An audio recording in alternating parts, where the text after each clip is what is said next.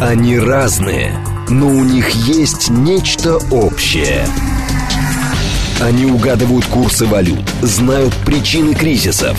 Их мишень – события. Эксперты отвечают на ваши вопросы в программе «Револьвер». «Револьвер». Программа предназначена для лиц старше 16 лет. 10 часов 6 минут. Радиостанция «Говорит Москва». У микрофона Екатерина Родина и политолог Сергей Станкевич с нами. Сергей Борисович, доброе утро. Здравствуйте. Я обычно добавляю, что я миротворец и христианский пацифист. Отлично, принято. Наши слушатели могут э, вставлять комментарии какие-то. Это посредством смс-сообщений и сообщений в Телеграм можно сделать. СМС-портал плюс семь девятьсот двадцать пять четыре восьмерки девять четыре восемь. И в Телеграме говорит МСК-бот в одно слово. Также будет э, доступен телефон прямого эфира с кодом 495 7373 948. Итак, э, Сергей Борисович, э, начали мы с того, что пожелали друг другу доброго утра, но доброе ли оно?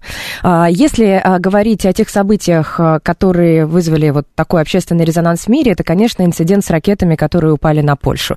А то, что последнее мы сегодня утром слышали, это реакция Джо Байдена на утверждение Владимира Зеленского, который говорит, что эти ракеты не украинские. Байден говорит, а это не доказательство. Это уже какой-то хороший сигнал. Вот ваш взгляд.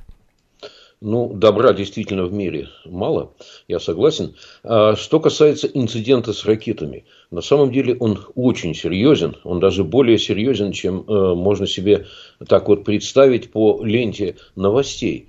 Э, дело в том, что сейчас э, ситуация, э, связанная с военными действиями на территории Украины, она подошла к такому рубежу. Понятно, что какого-то решающего перелома, скажем, Украине не удастся добиться, используя те возможности, те силы, тот потенциал, который есть. И поэтому шансы на дальнейшее какое-то продвижение, на обозначение каких-то решающих успехов – Э, они связаны только с одним обстоятельством. Удастся ли глубже, больше э, втянуть НАТО в этот конфликт. Э, это серьезная ставка. Она неоднократно будет еще разыгрываться, использоваться в тех или иных инцидентах. Да? И вот это первый такой серьезный инцидент, связанный с падением Э, двух ракет на территорию Польши, на территорию страны НАТО. Смотрите ведь, что произошло. Э, после того, как эти ракеты упали, и еще до того, когда было выяснено, чьи они, откуда прилетели, уже успели э, прозвучать воинственные кличи, призывы нанести ответный удар, причем именно по России, на которую была, была возложена вина. Был активирован механизм НАТО, не доведен, правда, до конца. Э, ну и, э, собственно, прозвучали такие слова, ну что вот теперь-то, ну вот наконец-то, ну теперь э, вся мощь военного блока НАТО будет включена в этот конфликт. И э, только затем, спустя уже несколько часов, э, начали откатывать назад. А вот почему начали откатывать назад, это любопытно. Любопытно, почему, э, что здесь? Впервые, впервые э, Соединенные Штаты Америки в первую очередь, а от них в данной ситуации многое зависело, впервые Соединенные Штаты не стали публично врать в пользу Украины. Это удивительно, потому что Ложь ведь выгодна, да? Э, ну, мало ли что там, э, оттуда прилетели, отсюда прилетели, мы же на войне. Поэтому все, что полезно на войне нам и э, работает против противника, даже надо использовать. Можно же сказать, что да, Россия выстрелила, Россия должна ответить и так далее. Впервые нет вот такого согласия на публичную ложь в пользу Украины. Э, это обозначает некоторую неготовность, э, некоторое нежелание вот дальше идти, делать следующий шаг, э, санкционировать втягивание блока НАТО в войну. Это, в принципе, позитивная вещь. Если вообще можно говорить о каком-то позитиве в ходе военных действий, то это вещь позитивная. Вот сейчас это углубляется. Сейчас подтвердила уже и сама Польша которая э, явно встраивается в кильватер Вашингтону. Да, да, да, это ракеты, прилетевшие из Украины, это э, система сработала противоракетной обороны украинская, это они запустили ракеты так неудачно, но мы не будем дальше придавать этому решающее какое-то значение. Но расследование еще не завершено. В целом. Но вот эта позиция, она некоторую, некоторую такую тень надежды бросает, что, по крайней мере, хуже в смысле э, дальнейшей эскалации войны не будет в ближайшее время. А ваша оценка, все-таки видение такое, чутье политическое, это случайное происшествие? Или а, все-таки кто-то ставил целью провокацию устроить? Я думаю, что все-таки в данной ситуации это было э, случайным э, инцидентом, а это часто бывает э, в ходе таких конфликтов, э, так и называется это инцидент да, э, но э, была попытка его разыграть. Э, вообще, вот это важное слово «инцидент», оно характеризует такие сложные многосоставные конфликты. Они бывают преднамеренными и непреднамеренными. Если преднамеренные, то это провокация сознательно организованная. И бывают непреднамеренные, э, но э, которые влекут за собой тяжелые последствия. В данном случае это был непреднамеренный инцидент. Но э, хотелось бы в этой связи вот еще что напомнить нашим слушателям. Часто сейчас вспоминают знаменитый печально кубинский ракетный кризис или Карибский кризис 1962 года, когда мир был действительно на грани ядерной войны. И э, тогда тоже был решающий инцидент. Он произошел 27 октября 1962 года. Тогда не э, куда-то там случайно зенитные ракеты упали, а тогда э, зенитной системой противовоздушной обороны Советского Союза, которая работала на Кубе, был сбит американский самолет-разведчик У-2, и летчик погиб. Вот был какой инцидент. Э, и э, тогда тоже ястребы в Вашингтоне давили на тогдашнего президента Америки Кеннеди, чтобы он немедленно нанес ответный удар по Кубе, по советским войскам, там находившимся, снес их массированным ударом. И это неизбежно влекло за собой ядерную войну глобальную. И тогда удалось удержать э, ситуацию вот на этой грани. Почему удалось тогда удержать и почему, скорее всего, удалось удержать и сейчас? Потому что между э, высшими уровнями политического руководства был канал общения специальный, специально созданный. Потому что э, между военными руководителями обеих сторон был канал общения. И он работал. Вот в нашем случае, я уверен, что тоже были задействованы немедленно, как только вот эти воинственные кличи прозвучали, НАТО вперед тоже были задействованы каналы общения и между политическими руководителями, и между военными руководителями. И это позволяет не превращать инциденты э, непреднамеренные и преднамеренные вот э, в какой-то э, тотальный кошмар.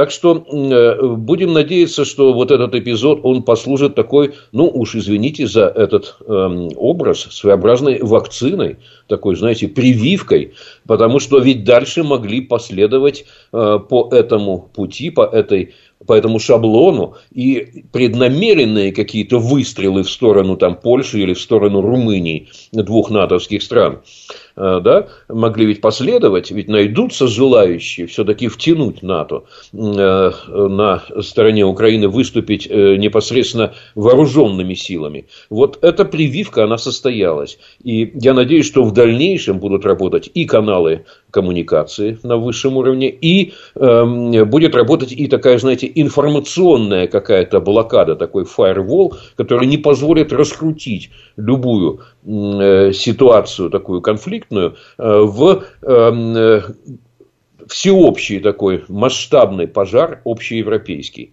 Э, надо э, прекращать э, войну на том этапе, на котором она сейчас находится.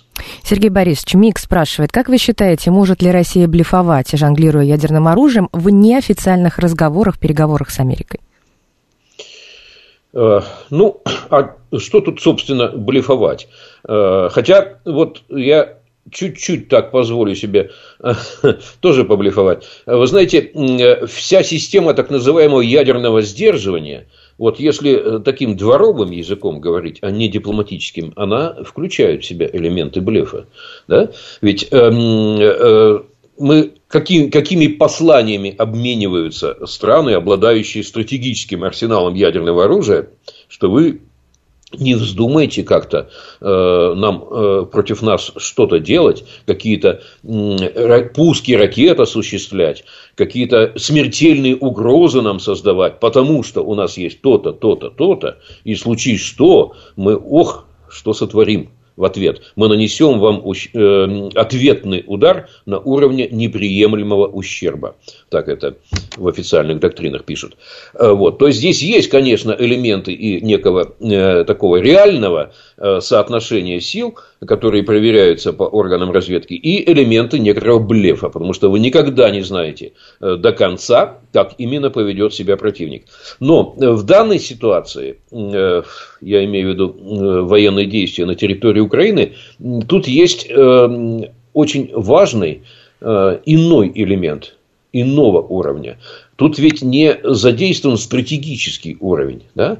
Тут, если дойдет до какого-то э, крайнего случая, а это может дойти, я предполагаю, этого ни в коем случае не хочу, как миротворец и пацифист, я протестую против этого всеми фибрами души, но э, в самом крайнем случае, в качестве жеста гнева и отчаяния, я могу себе представить применение стратегических, простите, я могу себе представить применение полевых, тактических ядерных боеприпасов, да, в виде ракетов и мин с ядерной начинкой. Э, к сожалению, это можно сейчас себе представить, э, потому что могут возникать такие ситуации, которые воспринимаются с российской стороны, теми, кто ведет боевые действия и руководит ими сейчас с российской стороны, могут восприниматься как критические, как экзистенциальные. Ну, скажем, попытка вторжения на территорию Крыма через э, перешеек Перекопский. Я, к сожалению, в самых страшных своих видениях каких-то ночных могу представить, э, что применяется ядерный боеприпас для того, чтобы прорыв через Перекопский перешеек остановить. Э, невозможно это, к сожалению, сейчас исключить. Или, например, что ядерный боеприпас взрывается над Днепром, на какой-то э, высоте для того, чтобы пресечь форсирование Днепра с целью последующего наступления. Вот мы увы, увы, дошли, докатились вот до такого рода э, невообразимых в прошлой жизни ситуаций, в той жизни, которая осталась в прошлом году. Э, мы до них дошли. Э, для меня это сигнал э, к тому, что должна на полную мощность незамедлительно включаться дипломатия. Но, к сожалению, реальной перспективы перейти к дипломатии пока не видно. Сергей Борисович, еще вопрос от Брэнгвина. Он как раз к вам обращается как к миротворцу и спрашивает, вот скажите, вы как миротворец, почему России нельзя отвечать аналогично и не делать шаги по эскалации обстановки? Когда советская армия входила в Чехословакию, НАТО отвело войска в избежание случайностей. Ну, это совсем другая была история Чехословакии. Эм, в другую эпоху и другая история. Здесь, в Чехословакии, ведь не было войны как таковой. Это э, был, да, ввод сил Варшавского договора. С моей точки зрения, совершенно недопустимая была операция. Лишняя, которая сильно навредила тогдашнему Советскому Союзу. Э, но э, сейчас бессмысленно именно к этому образу апеллировать. Эм, Россия сейчас действительно ведет локальную войну на территории Украины. И эм, э, блок НАТО пока, пока держится на очень зыбкой грани. Официальная позиция блока НАТО э, – это мы помогаем, но не участвуем. Вот помогаем, но не участвуем, помогаем, но не участвуем. Но эта помощь, она же не стоит на месте. Она на каждом э, следующем этапе эскалации, она увеличивается. Да? А в какой более, момент? Более вот, разрушительные виды вооружения поставляются. Вот именно, в какой момент помощь уже становится аналогом участия? Помогать можно разными способами, и да. она может быть такой большой, объемной, что может восприниматься нами, Россия, как участие. Да, совершенно верно. Это не какая-то, знаете, такая гранитная э, стена, вот перелез через нее, и ты точно перешел эту грань. Э, э эта грань размыта за которой помощь превращается в прямое участие, она размыта. Вот э, сейчас с декабря со стороны НАТО должен заработать так называемый ленд-лиз – Э, вот это, э, это понятие, которое было для нас овеянное легендами Второй мировой войны, оно вот сейчас снова, но уже с другим знаком присутствует в истории. Э, закон о ленд-лизе был принят Соединенными Штатами, и он что означает? Что президент Соединенных Штатов наделяется Конгрессом чрезвычайными полномочиями. Он по своему усмотрению, уже дальше не советуя с парламентом, может расходовать резерв средств, а этот резерв значительный, э, уже проголосован этот резерв в размере 50 миллиардов американских долларов. Вот э, в этих пределах на следующий год э, президент Соединенных Штатов свободно может выбирать, что именно из видов вооружений поставлять, как быстро поставлять, на каких условиях поставлять и так далее. То есть развязывают руки Белому дому в том, чтобы произошла эскалация помощи. И вот здесь действительно может возникнуть э, дьявольский соблазн. Вот сейчас выбор какой у Соединенных Штатов? Или на этом этапе, как рекомендует, например, генерал Марк Милли, Э, председатель э, Объединенного комитета начальников штабов, самый опытный, самый такой э, реально с точки зрения Америки заслуженный такой ветеран, он рекомендует остановиться на этом этапе и переходить к дипломатии, недвусмысленно. Но э, звучат э, гораздо более ястребиные голоса, в первую очередь со стороны Госдепартамента американского, что нет, давайте продолжать. А вот какой дьявольский выбор продолжать? А продолжать это значит попытаться э, направить в Украину в порядке ленд-лиза э, то, что я называю в кавычках пакетом победы. То есть гораздо более разрушительный набор оружия.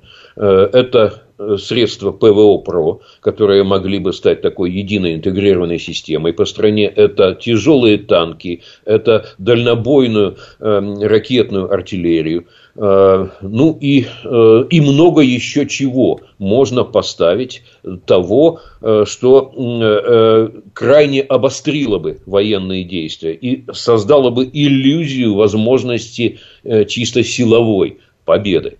Вот этот пакет победы, если решится, я в кавычках беру это, э, эти термины, если решится, например, Америка начать поставлять, э, тогда это прямое приглашение к превращению э, войны в общеевропейскую.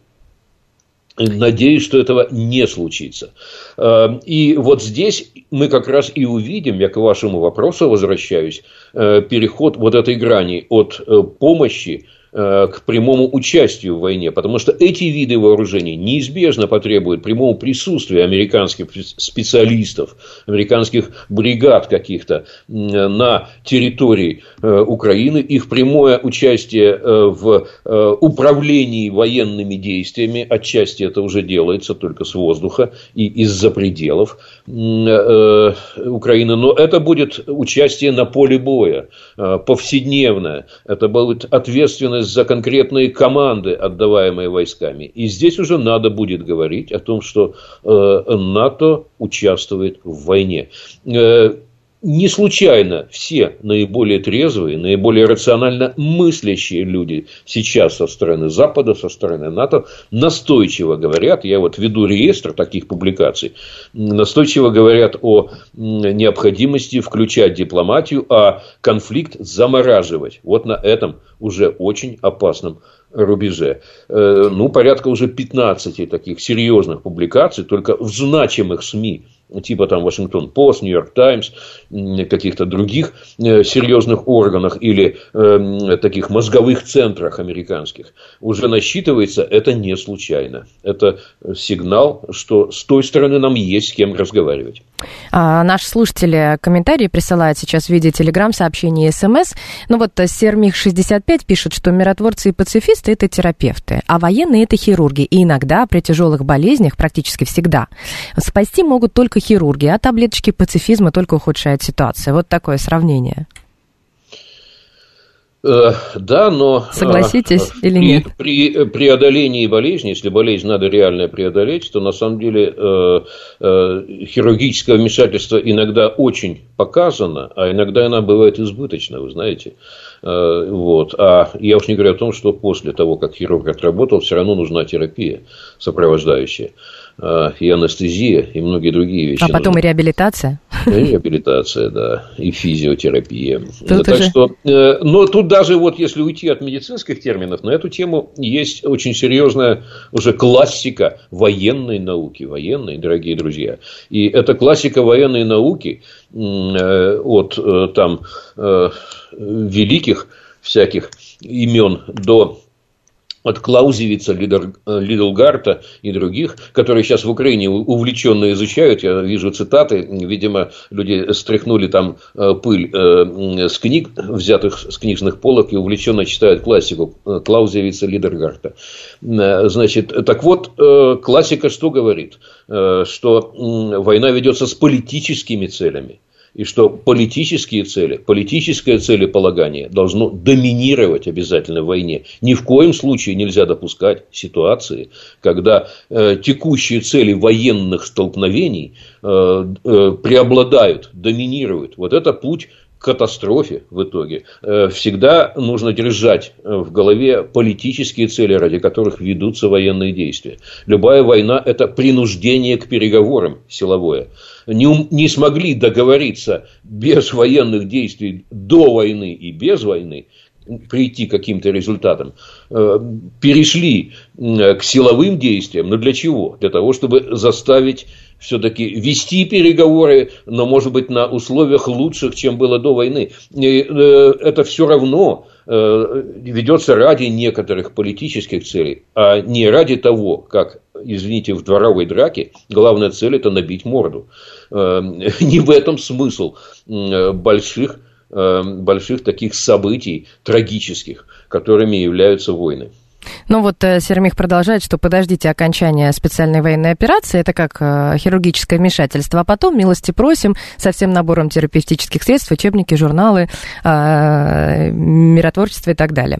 А, приблизительно о том же мы говорили. А, смотрите, у нас остается две минуты до новостей. Я напомню, что а, политолог Сергей Станкевич на связи со студией «Говорит Москва» по скайпу. Мы продолжим обсуждение политической ситуации и, в частности, поговорим во второй получасовке о саммите группы G20 на Бали, а, какие выводы, и итоги можно сделать, а также о переговорах. Мы начали чуть а, говорить, возможны ли они переговоры России и Украины, и есть вот такие заявления Зеленского, на каких условиях Киев готов к переговорам. Об этом мы подробнее поговорим а, во второй получасовке, и, конечно, примем телефонные звонки. Я напомню, что наши слушатели могут нам писать, смс плюс семь девятьсот двадцать пять четыре восьмерки девять 948 и в Телеграме говорит МСК-бот в одно слово-общение. А, и зачту пока сообщения, которые пишут наши слушатели, Давайте. поскольку у нас есть Я время. Подумал. Да, есть. конечно. Сергей пишет, доля России, э, заморозка конфликта невозможна и невыгодна. А, наверное, для России. А, иначе получится, что Россия сама отдает, э, предлагал помириться и обняться с украинцами ВСУ. Э, так, а, сама отдает свои территории. Это путь к тому, что у нас начнут усиленно отбирать и Крым, и Курила, и Калининград. Это одно сообщение. Дальше, 386-й. А, он а, пишет, а, что осенью прошлого года вы предлагали якобы помириться и обняться с украинцами и ВСУ, и хотелось бы сейчас выслушать ваше мнение, что изменилось. Далее, Смит пишет, и милитаристы, и пацифисты одинаково нужны, одинаково важны. Один для внешних экспансий защиты государства, другие для демонстрации мирных намерений. Вот такие у нас сообщения. Я предлагаю прерваться несколько минут. Впереди новостной выпуск, немного рекламы, и далее продолжится программа «Револьвер» на радио «Говорит Москва». Они разные, но у них есть нечто общее. Они угадывают курсы валют, знают причины кризисов. Их мишень – события. Эксперты отвечают на ваши вопросы в программе «Револьвер». 10.36. Программа «Револьверно», говорит Москва, продолжается. У микрофона Екатерина Родина. По связи а, скайпа у нас политолог Сергей Станкевич. Сергей Борисович, еще раз э, доброе утро. Я напомню, что до перерыва мы прочитали сообщения от наших слушателей. А, их было несколько, но вот и две темы я вижу. Первое, что вам припоминают, что вы якобы говорили, предлагали помириться, обняться с украинцами в ВСУ. И второе, что заморозка конфликта означает перевооружение Украины, которая начнет войну тогда, когда будет готова и что нам невыгодно останавливаться, иначе отберут наши территории. Вот, пожалуйста, готовы ответить на два этих вопроса? Да, готов. Ну, во-первых, я и сейчас предлагаю обняться с украинцами. Уж простите, я как христианин искренний, я считаю, ВСУ тут ни при чем, у них свои задачи, а э, как и у российской армии. А вот обняться с украинцами, да, обязательно. Э, готов сделать это немедленно, и хотелось бы, чтобы к этому все в итоге пришло. Это наш братский народ, был, есть и будет. Э, и э, поскольку нам с этим народом жить, мы же не ставим с вами, я надеюсь, мы не ставим с вами задачу уничтожения украинского народа. Мы не ставим перед собой задачу уничтожения украинского государства. Правильно? Вот. Поэтому нам жить с украинским государством, нам жить, э, причем в мире, и я надеюсь, когда-либо все-таки в дружбе с украинским народом. У нас там э, родственники у половины населения России. Э, и поэтому давайте мы ни в коем случае не впадать в некое такое озверение и э, не считать, что с той стороны некие э, дьяволы, которых да, надо э, изгнать или уничтожить. Это вот такая принципиальная позиция. Теперь там еще любопытный такой момент прозвучал. А вот давайте мы сначала отвоюем, а потом уже, значит, будем говорить о каких-то мирных вещах. Вот это сложный такой геополитический конфликт, внутрь которого всунута война. И в этом сложном геополитическом конфликте так не получается, что сначала одно, потом другое. Это происходит параллельно. И надо делать паузы, и надо э, чередовать иногда активиз, активизацию военных действий, а потом переговоры, а потом, может быть, опять, к сожалению, возвращаются военные действия. Вот так это происходит, дорогие друзья, в реальной жизни. Почему? Потому что надо всякий раз тестировать, а может быть, уже достигнут тот этап в войне, когда политически можно все дальнейшее решить. Если невозможно, ну, к сожалению, рецидивы военные происходят. Но всегда эту почву надо обязательно тестировать путем переговоров.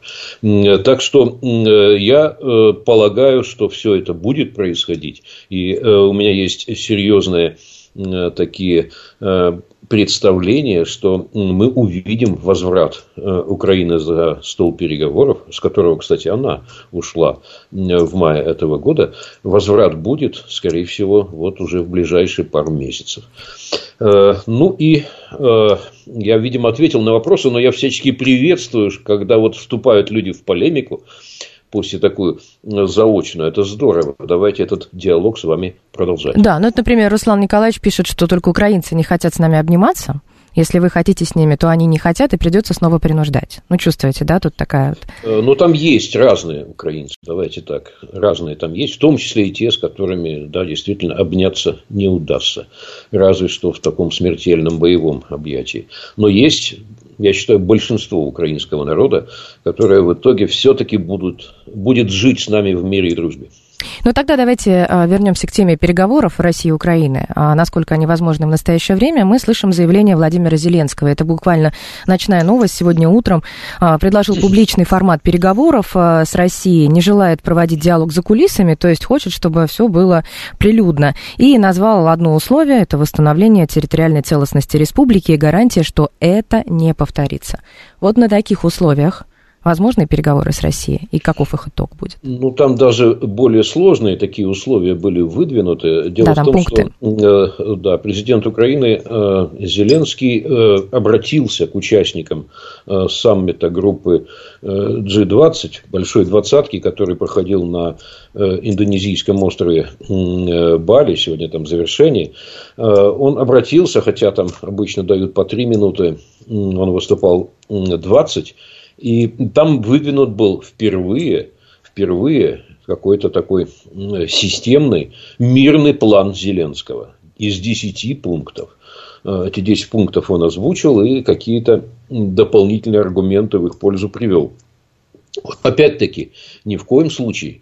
Э, чем отличается дипломат от генерала? Да? Генерал рубит с плеча или наступать, или отступать. Вот, и, э, и, например, отдать команду огонь. Дипломат никогда не скажет нет. Э, вот прозвучало что-то, допустим, даже там есть какие-то неприемлемые вещи, но дипломат скажет «да, мы готовы, но у нас есть условия». Вот оцените эту вещь. Иногда это сложно понять. И как бы гнев и возмущение. Как вы можете вообще э, разговаривать? Да с кем там разговаривать? Да о чем там разговаривать? А вот надо, дорогие друзья, разговаривать. И надо говорить э, хорошо, давайте обсудим, у нас есть условия. У нас есть свой, свой взгляд на те вопросы, которые вы затронули. Вот в этом и смысл дипломатической работы, и она крайне важна. Так вот, в тех десяти пунктах Зеленского э, там есть, например, э, вещи, которые, ну, как бы обесценивают весь пакет, потому что там содержатся предварительные условия. Прежде чем мы перейдем к переговорам, все территории, там, Украины, которые у нее были в 1991 году, вот все они должны вернуться к Украине. Сделайте это, а тогда мы поговорим.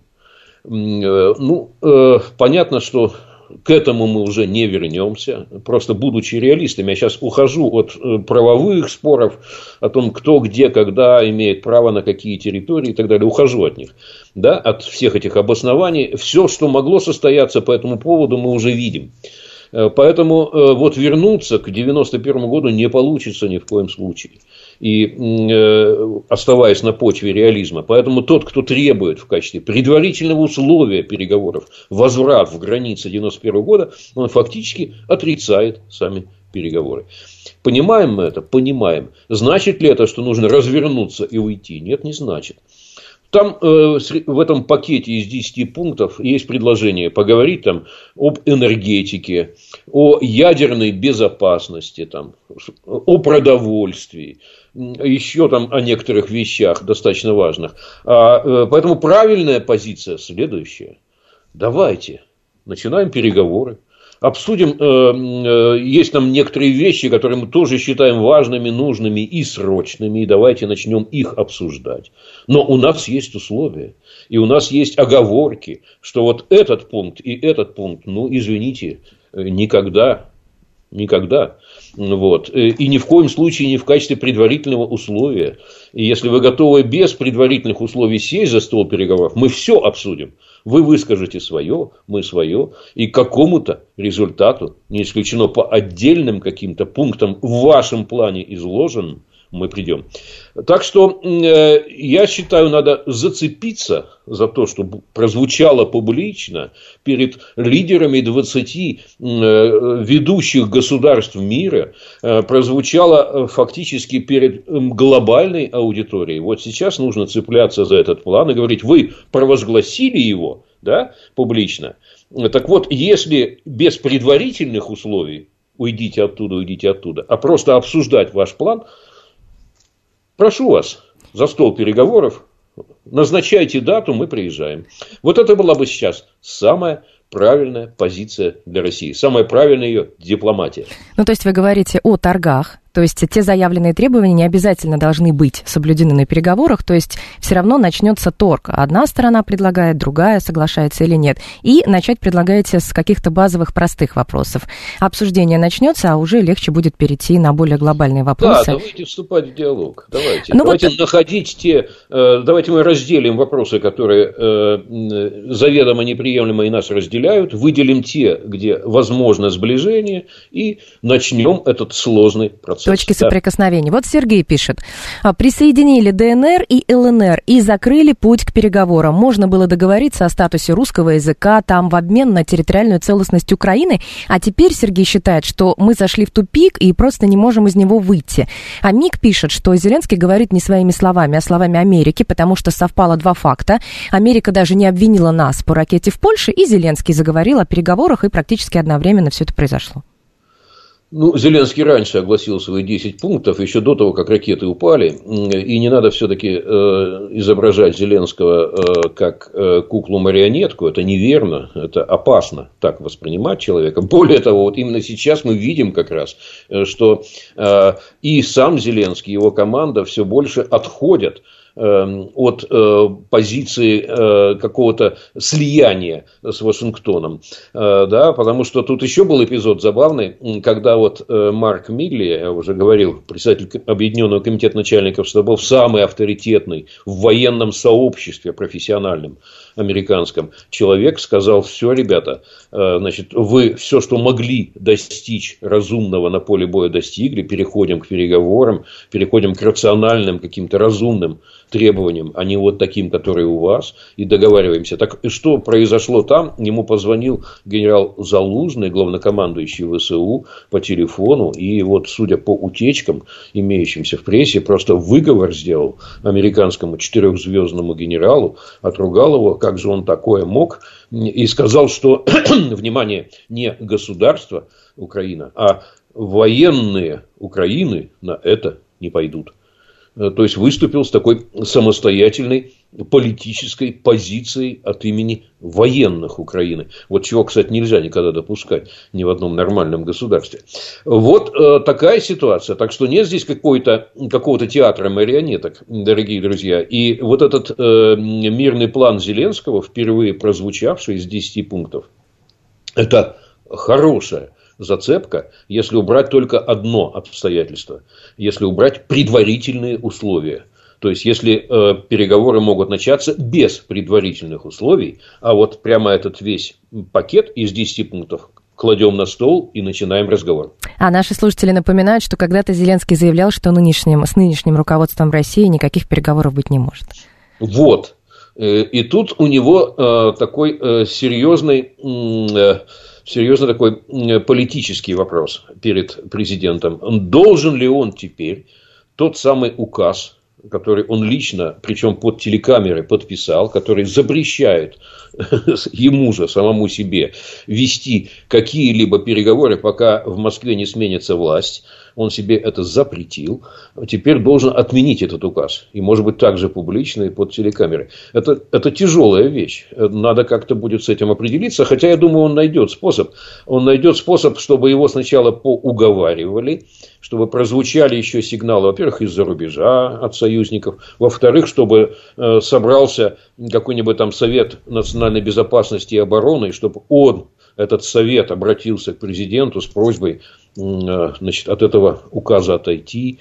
Ну и тогда он уступит вот такому э, давлению. Я думаю, что так и произойдет в итоге.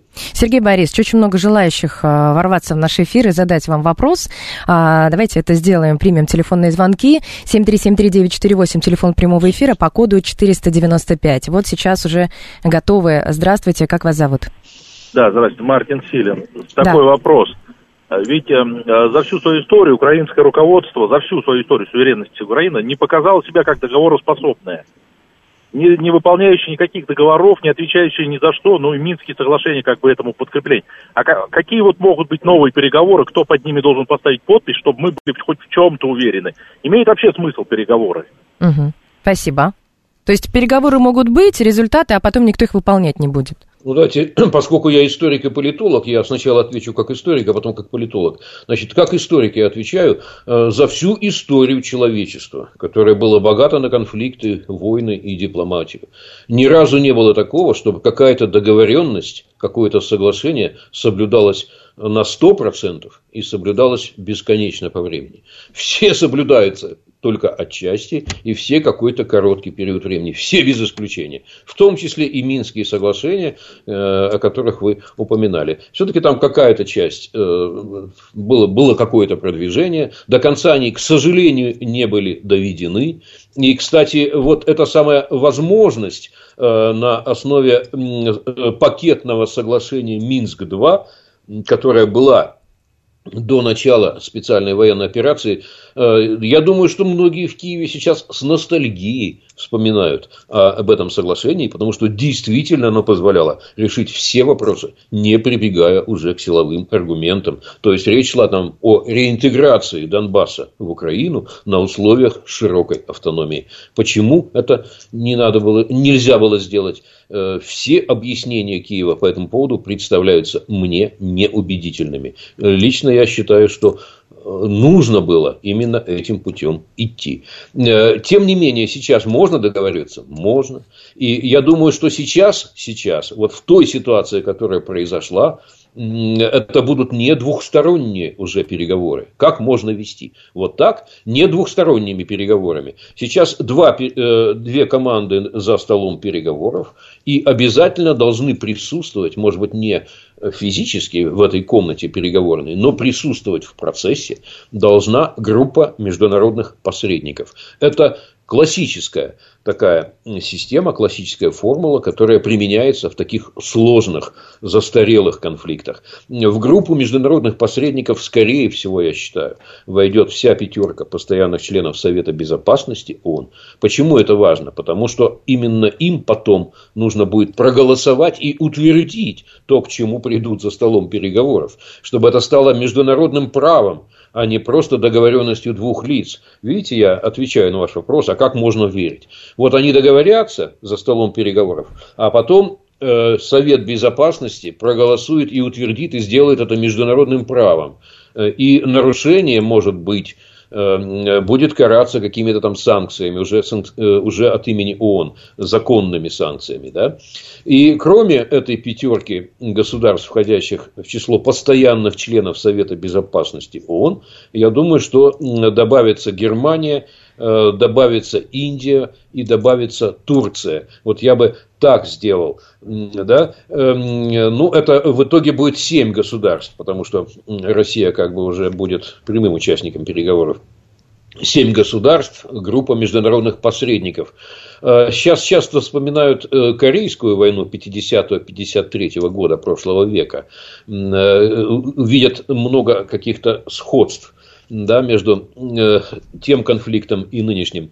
Так вот, там как раз, э, там тоже не пришли к мирному договору в итоге. До сих пор не пришли. Да? Но там э, получилось бесконечное перемирие.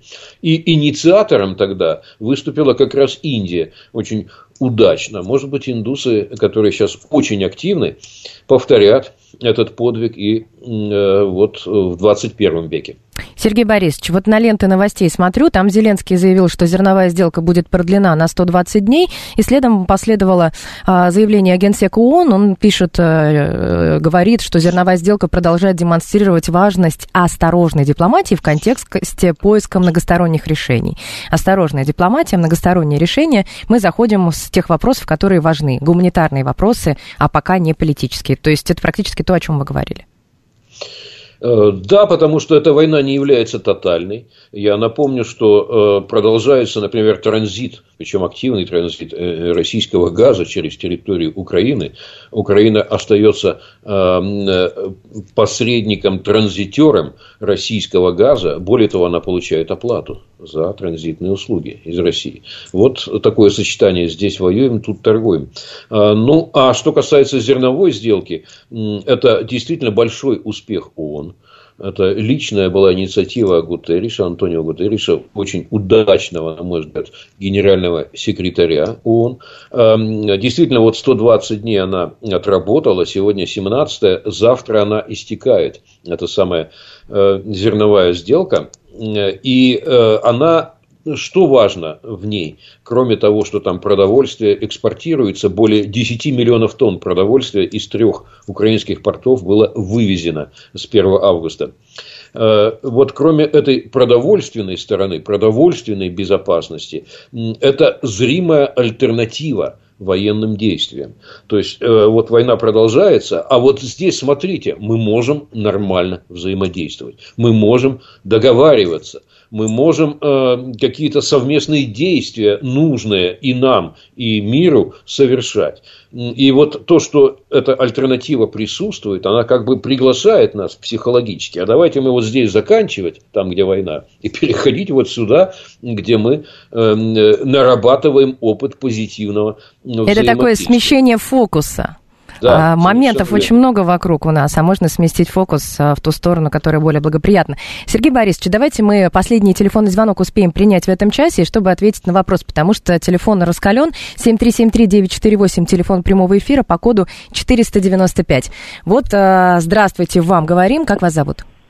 Здрасте, я Александр. Да, Александр, ваш вопрос, комментарий. Сергей Борисович, ну, смотрите, вы, получается, за Минск-3, а вы помните о том, что Минск-1 и Минск-2, они были утверждены Советом Безопасности ООН? Чего вы говорите, что сейчас это снова должно быть там утверждено? Толку от них не было никакого, и ничего Запад там не выполнял.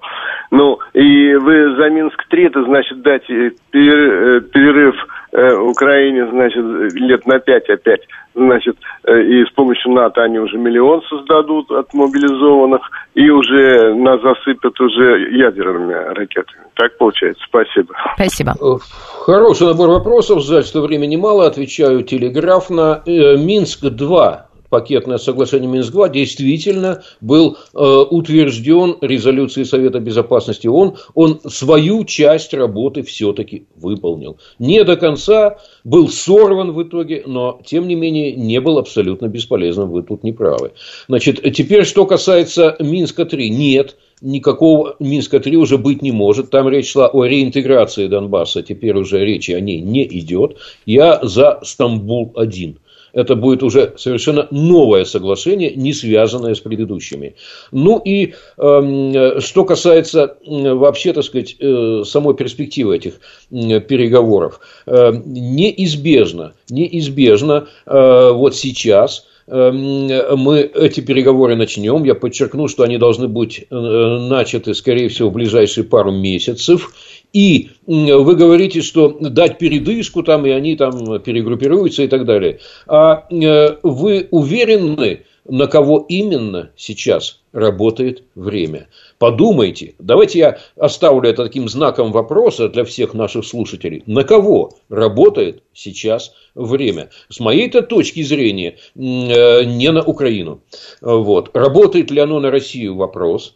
Э, тоже, в общем, есть сомнения. Но вот на кого работает э, время, тот вроде бы может отказываться от переговоров. Зачем, если я выигрываю? А вот здесь нет такой прозрачной ситуации, дорогие друзья, и давайте над этим вместе глубже поразмышляем. Ну хорошо, Никита еще пишет, не успокаивается, ведь международного права больше нет и не будет уже никогда. Мы все это прекрасно понимаем. Международное право есть и будет всегда. И знаете, в чем природа международного права? В отличие от национального права, которое директивно работает, нормативно, будет так или мы накажем. Да? Международное право всегда конвенционально, внимательно. То есть, всегда стороны должны договориться – вот мы это считаем правилами. Великие державы, как правило, договариваются. Они творцы международного права, остальной мир вписывается. Так вот, великие державы о своих интересах договариваются, выстраивают баланс интересов. Что-то договариваются считать правилами, и вот тогда международное право работает. Э, надо научиться заново великим державам договариваться на основе баланса интересов. И тогда будет у нас международное право. И это возможно утверждает Сергей Станкевич. Спасибо большое. Сергей Станкевич, политолог, был здесь а, по связи онлайн а, в скайпе со студией «Говорит Москва». Хорошего дня и будем следить за новостями, которые, а, за событиями, которые происходят в мире. Далее информационный выпуск и продолжится эфир на «Говорит Москва».